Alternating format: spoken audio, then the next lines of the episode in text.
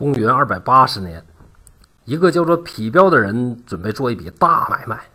这位皮彪啊，是一位非常厉害的盗墓贼。经过他细致的探查和反复的测定，他找到了一座大墓的位置，并且非常精确的找到了它的入口。经推断，大墓的主人很可能是战国时期魏国的第四任君主啊，叫做魏襄王。按照皮彪推断，这么高贵的身份，这一次呢，一定会满载而归，获利颇丰。这笔买卖做完以后。像当年陶朱公一样，带着西施这样的美女，甚至带着一群美女泛舟西湖，一辈子的荣华富贵呀，足矣了。满怀着期望的皮彪，想着干一票退出江湖，凭借着多年盗墓的经验，没费什么太大的力气就掘开了墓道。可是就在他将要进入墓室大捞一笔的时候，手里边的火把呢，居然燃尽了。他在漆黑的墓室里是一顿的摸索。哎，还好，很惊喜，很意外，他摸到了地上居然有很多的竹简。于是他用随身携带的火石点燃了这些竹简，借着火光，他终于看到了墓室的全貌。可惜墓中的金银财宝远远没有皮彪想象的多。反倒是有大量的竹简整齐地摆在地上。皮彪虽然很失望，但还是把他认为值钱的东西全都搬走了。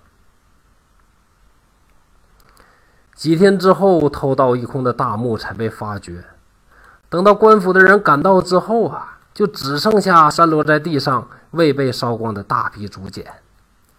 晋朝啊，非常的风流，文士纵横的时代。当时的皇帝晋武帝司马懿，呃，司马炎啊，sorry，司马炎，那接到王陵被盗的报告之后呢，一方面呢感觉很惊讶，另外一方面呢也感觉很高兴。为什么呢？因为竹简的发现往往意味着什么文化的这个进步。司马炎非常重视，组织大量的名人呢进行了清理。有几十位当时文化界的名人一起参与了整理和解读竹简，后人把这些抢救出来的竹简呢称为几种书，大概的意思呢就是从坟墓里挖出来的书。后来呢经过整理，又把它整理成为叫做古本的竹书纪年，竹书嘛就是竹简上记录的历史。这部书啊是记录了晋和晋之后魏。啊，就是战国时候、春秋时候的晋和战国时候的魏，他们的这个历史，它里边记录了好多呀，更早的这个历史故事和历史的真实的事件。成书时间要比司马迁著的《史记》还要早二百年，这一下呢可不得了啊！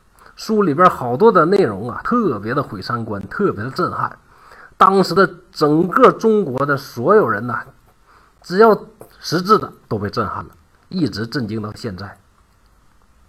据说书里面呢记载了这么一个故事，说尧帝晚年的时候，要把自己的位置传给谁呢？特别的纠结。一边呢是自己的女婿，娥皇女英的老公那位舜，大名鼎鼎了；而另外一边呢是那位跟围棋有着撇不开关系的。统兵在外的大将军，自己的儿子叫做丹朱，究竟要把地位、把天下传给谁？尧啊，犹豫不决。所谓近水楼台先得月呀，随着尧帝身体越来越不好，尧仍然没有做出最后的决定。到了后来，他已经逐渐的控制不住局势，在这个时候，舜。利用自己对朝政的控制，果断出手，把尧帝囚禁起来，并且以中央的名义严厉禁止丹朱回来探望自己的父亲。丹朱也没有办法呀，只好默默的隐忍，培植自己的势力。后来舜干脆宣布，尧已经将天下禅位给自己，并且命令天下各部落前来觐见，不来觐见的部落视为敌人，要以天子的名义进行讨伐。丹朱呢也不示弱，同时宣布自己才是真正合法的地位的继承人，也要求各个部落前来觐见。可是呢，由于舜在多年的朝中经营，除了南方少数的部落之外呢，多数的诸侯都去朝见舜，而没有人呢去朝见丹朱。丹朱呢就在激烈的权力斗争当中呢败下阵来，被舜流放到了丹水。丹水附近的三苗族啊，正好他们对舜也非常的不满，丹朱就联合了三苗一起叛乱，结果反而正中了舜的下怀，被舜是一网打尽。杀掉了丹朱，安定了天下，稳稳的做起了天子。这个故事呢，里边呢没有什么风流韵事，也没有什么疯狂的这个帝王，但是呢，它却是我整部系列当中啊最毁三观的一个故事。因为本来我们印象当中啊，像韦小宝所说的那个什么鸟啊生鱼汤，就是尧。舜禹汤，他们都是道德的楷模呀，完美的圣人。尧帝为了天下人的健康幸福，禅让给舜，而不是传给儿子丹朱。舜呢，为了天下人的平安美好，把地位传给了禹，而不是自己的儿子君。没想到故事居然还有这么一个版本。当然，究竟是咋回事，那争议大了。咱们一个讲故事，又不是学历史的啊，也无所谓。咱们听故事啊，就是图个乐。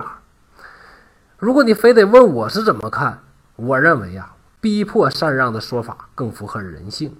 你看看中国后来的历史以及国外的历史，也能看出来这种说法更符合常规，更合情合理。而自愿禅让啊，听起来虽然说比较扯，但是记载呢更加权威，特别是司马迁老人家。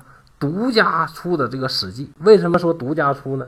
因为当时呢，记载当时历史的书啊，也没什么别的了。要怪呢，就得怪秦始皇和项羽这两个败家人物啊。